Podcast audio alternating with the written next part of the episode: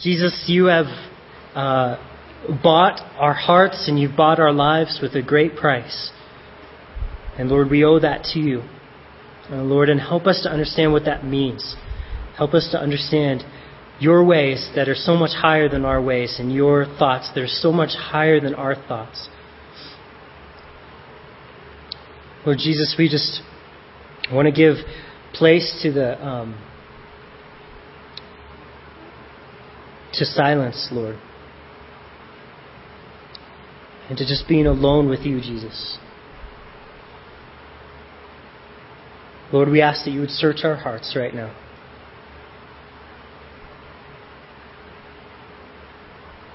Lord, silence can be so uncomfortable in the world that we're used to living in right now. And we have a world that just bombards us with sounds all the time. But God, there's a spiritual world around us that is just as real. And God, I pray you would tune us in to spiritual realities and spiritual truths. And most importantly, your love and your grace that is brought to us spiritually, but yet affects our physical bodies and affects our minds and every part of our life. So, God, please just make a difference in us through this, Jesus, and we ask it in your name. Amen. All right, so we're at Galatians chapter 5, verse 1. And the title of tonight's message is Will You? with a question mark. Will you? Francis Bacon says, It is not what men eat, but what they digest that makes them strong. Not what we gain, but what we save that makes us rich. Not what we read, but what we remember that makes us learned. And not what we preach, but what we practice that makes us Christians. Galatians 5:1 says, "Stand fast therefore in the liberty by which Christ has made us free, and do not be entangled again with a yoke of bondage." We've spent 4 chapters learning a truth. A simple truth, a glorious truth, a offensive truth. The truth that legalism is bad and grace is good. If you've been coming here for that long, even just to a few, I hope you've gotten that message. It's been a, it's been a doctrinal ride uh, every week, getting the same thing hammered into us from many different angles. And he's gone through arguments that people would have, and then he took us to the Old Testament, and then he took us to his own example of his own life and to the other apostles, and all these different ways to show us legalism is bad and grace is good. Our efforts are bad. His are good. We are bad. God is good. That simple truth. That simple truth. And now, I, well, I literally believe that, that there is nothing left that Paul could teach us about that truth. He's pretty much hit it from every way that you could imagine. And so now he's going to ask them to engage with this truth. It, moves from just teaching them doctrine to application. He's going to beg them, he's going to entreat them. Each individual person in the church of Galatia, he wants them to decide for themselves whether they're going to take this truth and apply it to their life. He's going to ask them. He's, he's, he's not just the pastor that stands up there for an hour just teaching you things. He teaches them for a little while, and then he asks them to engage the application. As you guys are being used by God in, in teaching Bible studies and doing women's studies and men's studies and all the different places and husbands teaching your wives, make sure that you are like Paul and you give a place for decision for people. You give them truth, but then you ask them for decision. Another thing I was going to mention is we're going to be doing the 10 outreach um, in two Sundays from now on the 15th. And that's one thing that I'm committing to all you guys who bring your unsaved friends is that there will be a place and a time and a very important time in that event for them to be asked to make a decision. Make a decision. How, what are they going to do with the truth that's been presented to them? So that's exactly what Paul is doing here. And it's not like that, that gray haired old lady, the long time member of her community church, who shook hands with the minister after service one Sunday morning and said, That was just a wonderful sermon. She told him, Just wonderful. Everyone you said applies to someone I know. It's not like that. Stand fast, therefore, in the liberty by which Christ has made us free, and do not be entangled again with the yoke of bondage. There's going to be, there is a war in your life. That's why this, this whole series is entitled War on Legalism.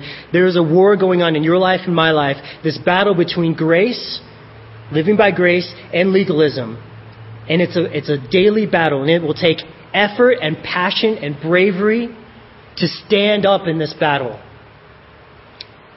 And it's not just, uh, it's kind of like a, uh, the epic battle scene with the hero who stands against onslaught upon onslaught of bad guys and strikes them down. And at the end of the great battle scene, he's standing there, tuckered out, but victorious. It's going to be kind of like that. And that's how I see you and me spiritually. It's like that, this, this great hero battle scene. But our enemy is going to constantly attack your trust in grace and your decision to live by grace and not the law. He's going to constantly attack it. So it's going to be great. It's probably many times as we've been studying, you made the decision, yeah, I want to live by grace. I'm, I'm getting it. I'm starting to understand. Trust in Jesus alone for my, my righteousness. I can do that. And for my daily life, okay. But then there'll come a day where it's difficult. And the, and the enemy will seize upon that opportunity and he will attack you. And it's not going to be easy. He will attack your trust in Jesus' works, and he will try to get you to fall back to their evil side of legalism and working for, earning, or deserving God's blessing in your life. Working for, earning, or deserving, we got to understand those terms are evil in our lives, in our relationship with God. We got to set the boundaries. This is war. And those terms, when it comes to my relationship with God, are not okay.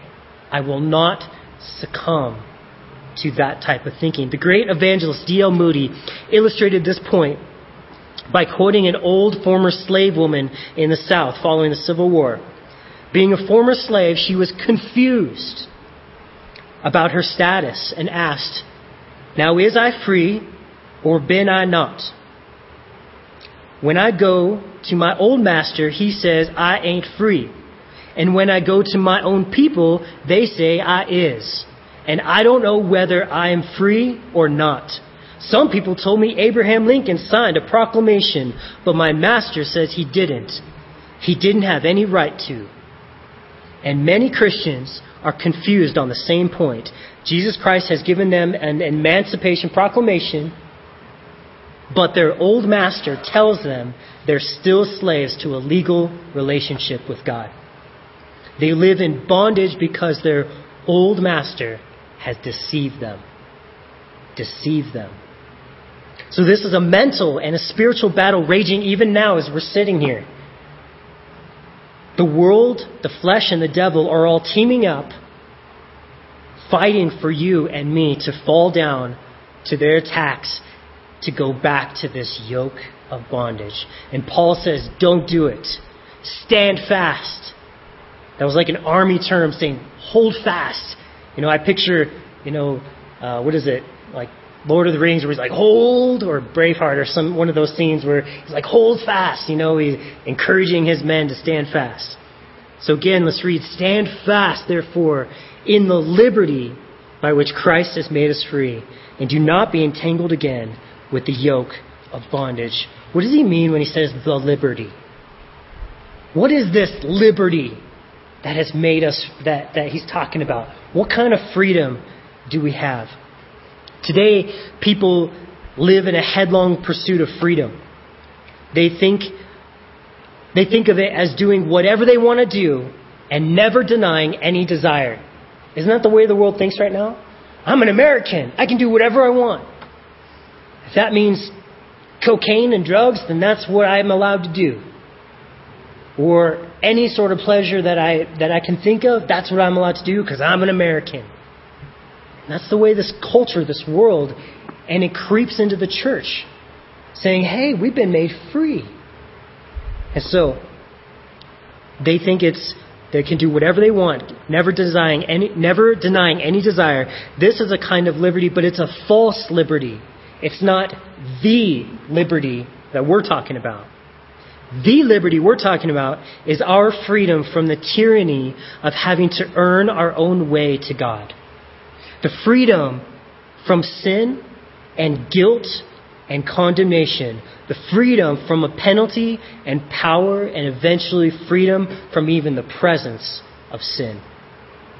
Freedom from, for a perfect relationship with God through Jesus Christ. And Jesus is the one who brought this plan into action. He's the one who declared this war, who started this fight. He's the captain of our army. He's the one who's the hero in that battle scene that we just thought about. He started this whole mess by firing the first shot 2,000 years ago, making us free.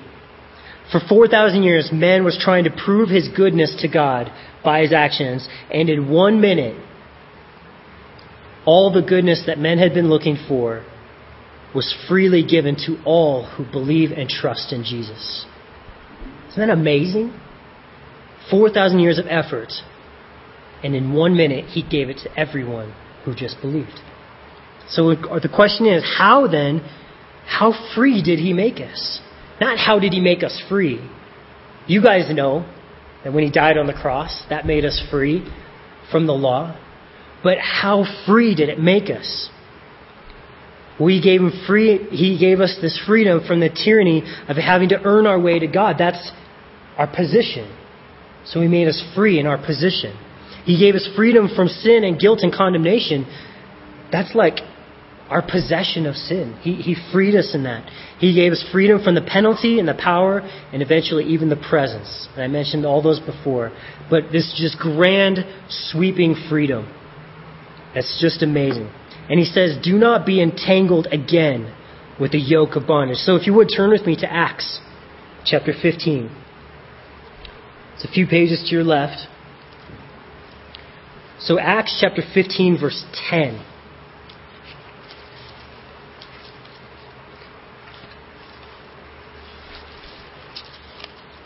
So we've been made totally free from the law. We've been made totally free to this tyranny of having to earn our way.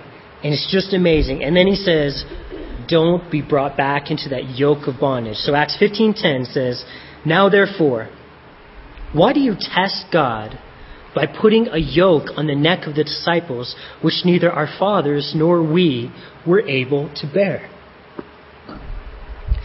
This yoke is the law. This yoke of the law is a yoke of bondage, not freedom and it's a heavy load, and it never gets better. That's the point. When we see ourselves saying, My life never gets easier, this, this relationship with God never gets better, I want you to examine and see is that because you're under a heavy yoke of the law? People cannot bear it. Even those who think that is the right way will all eventually succumb to its weight, to the weight of its load, and they will be crushed under its grand demands. And we've studied the law. We know that's the truth. But in this verse, Paul tells us that we need to be careful not to be entangled in this yoke. Entangled. And I would, I would suggest to you guys that instead of being entangled with the law and spending all our time trying to weave in the law into our lives, and oh, I need to make sure I'm, I'm following the Lord here, I need to make sure that I'm obeying over here, and I need to make sure I'm doing this and doing that and doing this and not touching that, not touching this, not doing that. Instead of all that entanglement, I suggest to you that we entangle ourselves with Jesus. We just let Jesus get all up in our life let him go anywhere he wants. Turn to Matthew chapter 11. This blew my mind as I was studying it. in Matthew chapter 11, it's like Jesus knew what Paul was going to write here. Probably did. Matthew chapter 11, verse 28.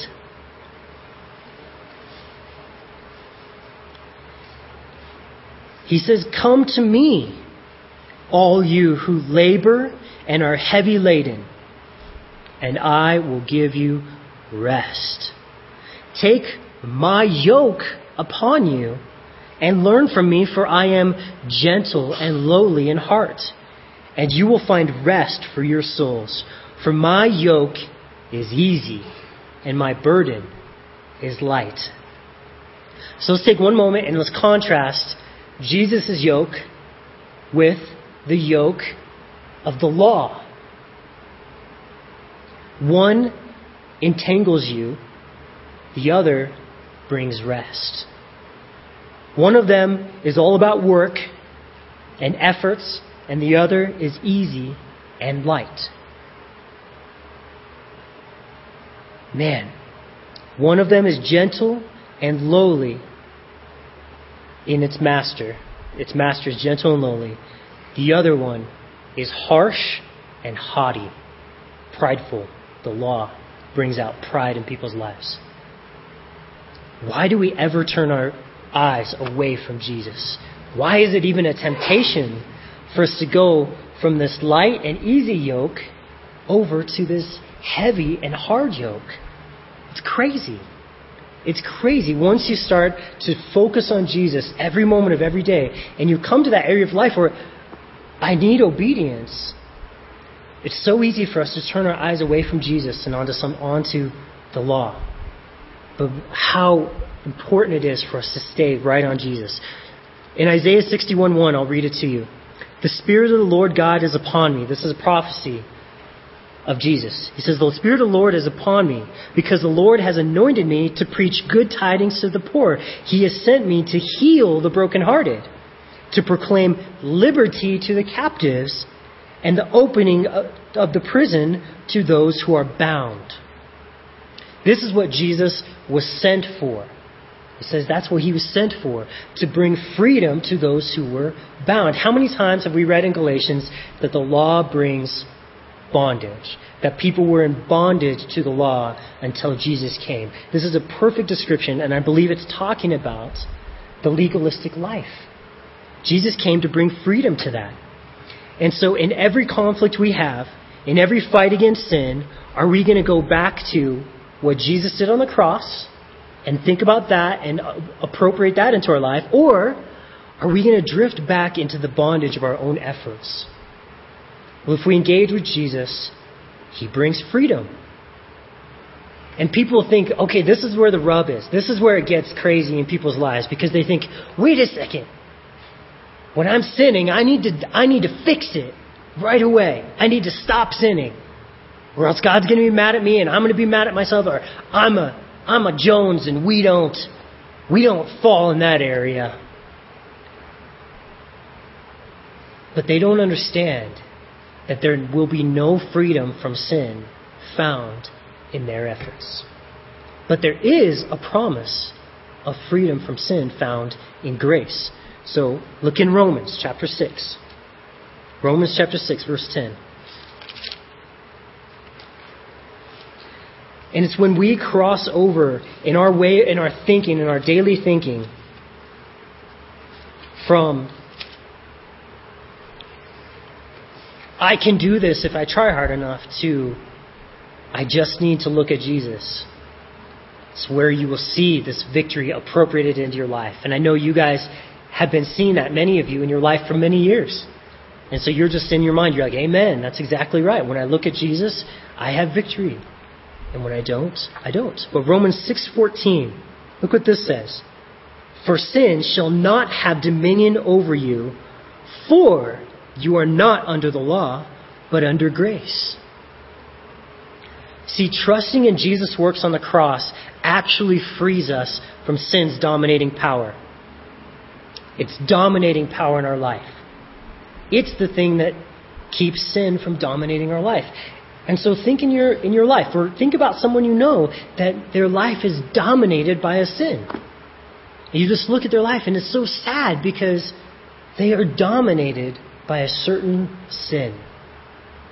And what's 99% of the time, their plan of action, their way that they wage war on that sin, it's, I gotta come up with a plan. I gotta come, I gotta try harder. I gotta be better. That's the kind of thoughts. I gotta, maybe if I follow these 12 steps, it'll work this time. And it's all these human way of thinking. Okay?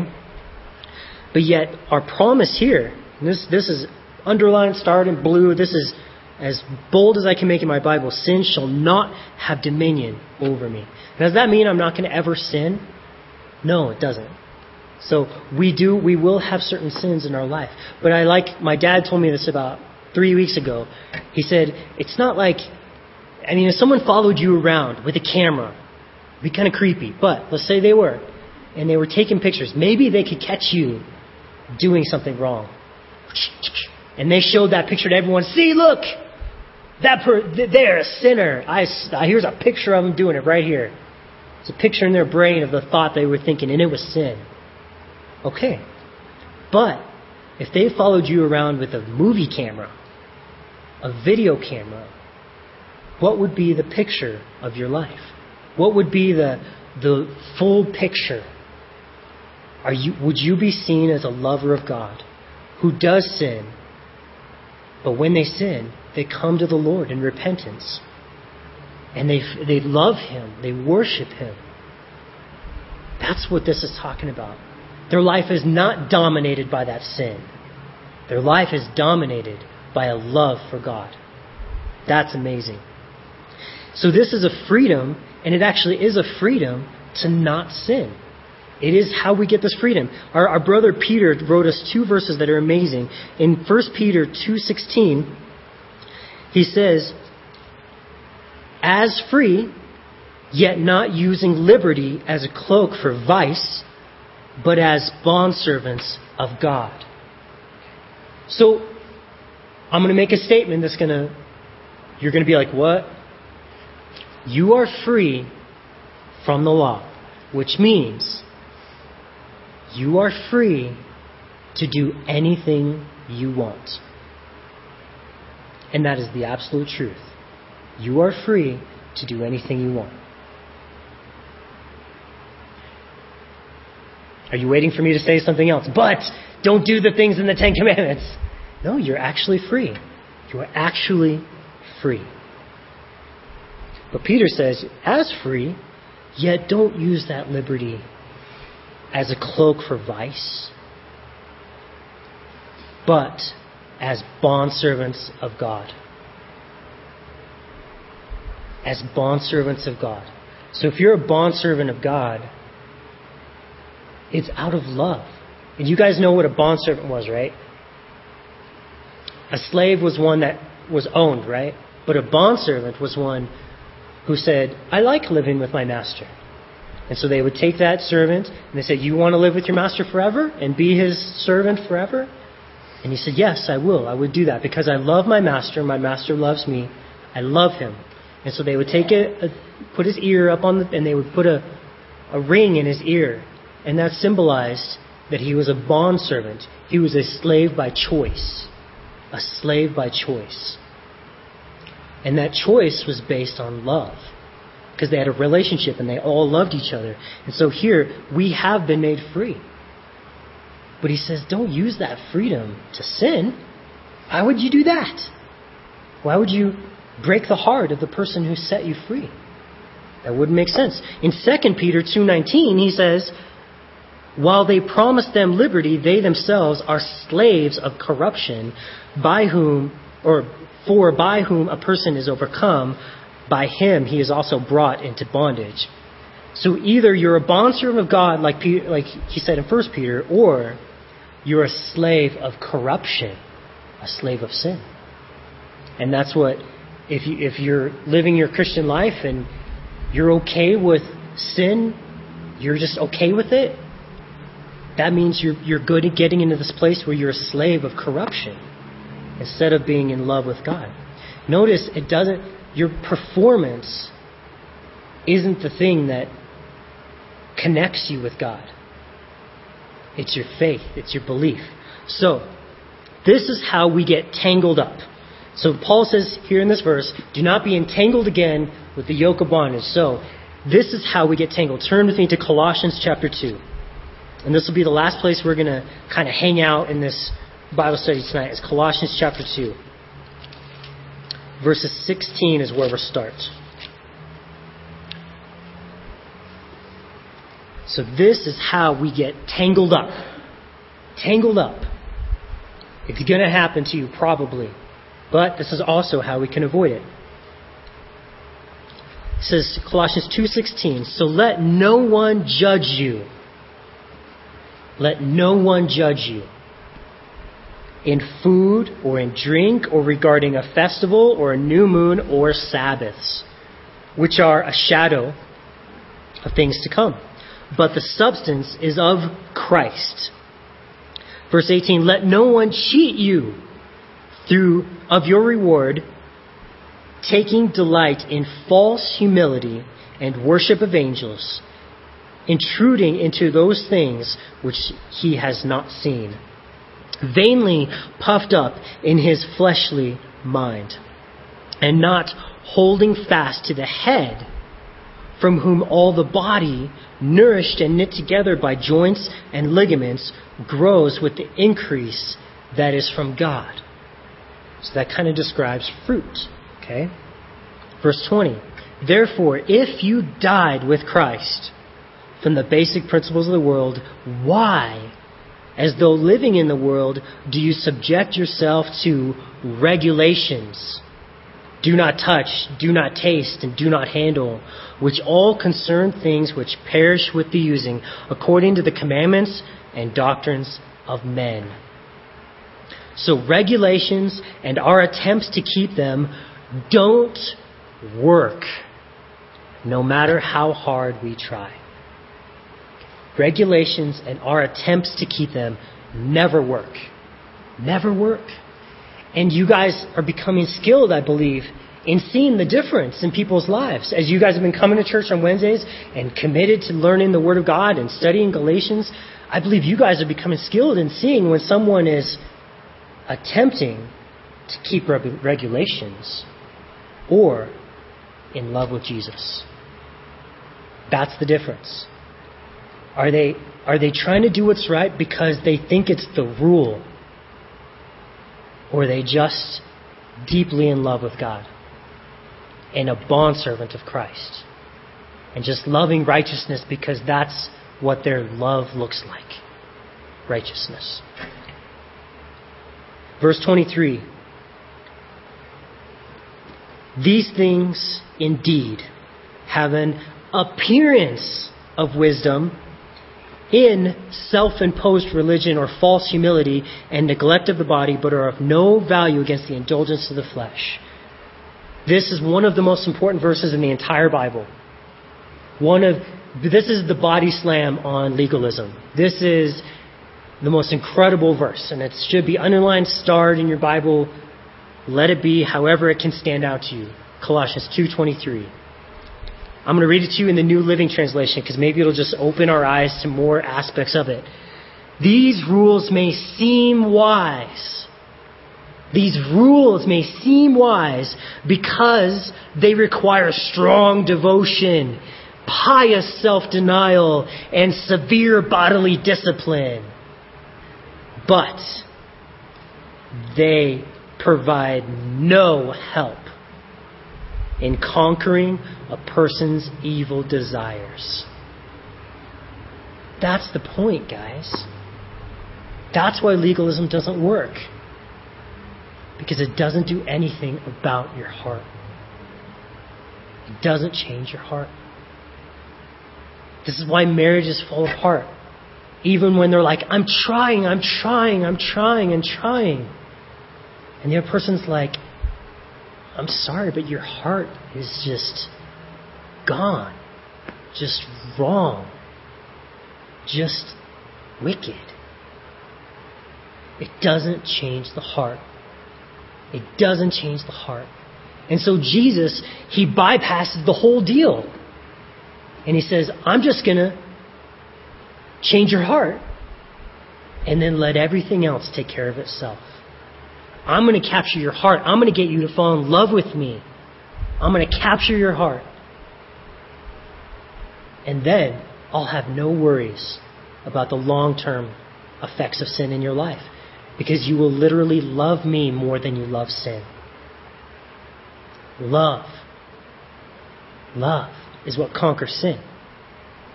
All such le- this is a quote from F. F. Bruce, one of the one a great a great guy. He says all such legalistic rules may have an appearance of wisdom, but they have no real value. Legalism doesn't restrain the flesh; it feeds the flesh in subtle, powerful way. In fact, the most rigorous asceticism can coexist with insufferable spiritual pride, one of the subtlest and most in, intra, intraceable of the works of the flesh. And that's a complex quote that means keeping the rules can be one of the most prideful, wicked things a human being can do. Because you're relying on your own efforts. You're actually doing it in rebellion against God's plan. God wanted obedience to flow out of the heart, not be an, a work of your muscles and your effort. He said He'll provide the obedience. The obedience isn't the problem. See, He's made us free. He's made us free to just not worry about obedience anymore. He says, just fall in love with me, and the obedience will happen naturally. Naturally. And that is such a freeing thing when you look at your life and you say, Yeah, I have a sin going on, and I hate it, and I love God, and so I can look to Him in faith and know that God is going to take care of that. And then it says, in self imposed religion, self imposed religion is man's reaching to God, trying to justify himself to, by keeping a list of rules, and Christianity is God reaching down to man through love and through Christ. So, if Paul is asking the Galatians to engage with this truth of Jesus only and grace only, back in Galatians 5:1, I'm going to ask you guys to do the same thing. Stand fast, therefore, in the liberty with which Christ has made us free.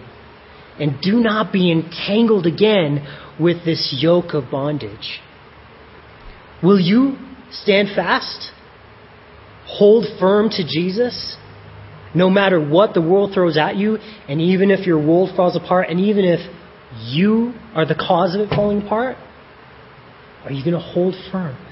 Are you going to believe that you're still God's son even when you fall in a sin?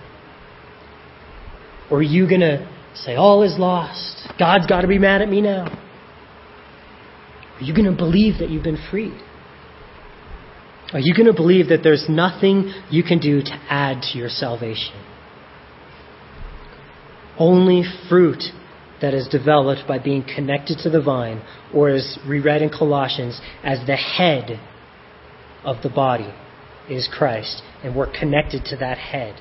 And all the joints, it says, flow out of that, and they, they all get healing and their power and their strength from the head, which is Christ, it says. He describes how it happens. We're told how it happens. But the problem is, our hearts are wicked. The problem is, we want to be a part of it. We want to say, well, I, I did this right. I read my, and it can even be, I read my Bible for two hours this morning. I got to get something good coming my way now, right, God? Instead of just living in the freedom in which Christ has made us free, where He promises to do everything as we believe and love Him, trust Him, love Him. That's it. That's the whole deal. Love Him. And that's how you stand fast. Stand fast. Let's pray. Jesus, we, Lord, have a simple message tonight. We looked at one verse to stand fast in the freedom with which you have made us free and to not be entangled again with that yoke of bondage.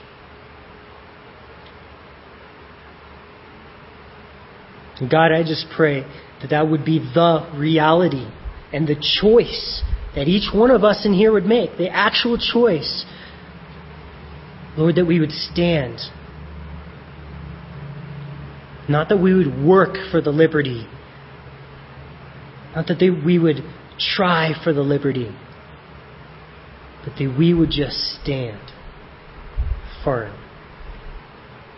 And we would just believe that you have done it all. And that you will carry it to completion in our life. Lord, we believe the scripture that says, He who has begun a good work in us will finish it. Lord, we look at our own lives and, Lord, we're sorry for the sin that we still see there. But God, if, Lord, we know that you, you see our whole, our whole life. And God, I pray that it's true for every single one of us that we are lovers of God. That we, we come back to you when we sin. And we repent. And we say that we're sorry. God, I've been guilty of awful sins in my life after I've come to know you. And my flesh is real and, and strong still. But God, my spirit does love you. Lord, I pray that you would continue to do work in each one of our hearts, God. And it's in your name that we pray. Amen.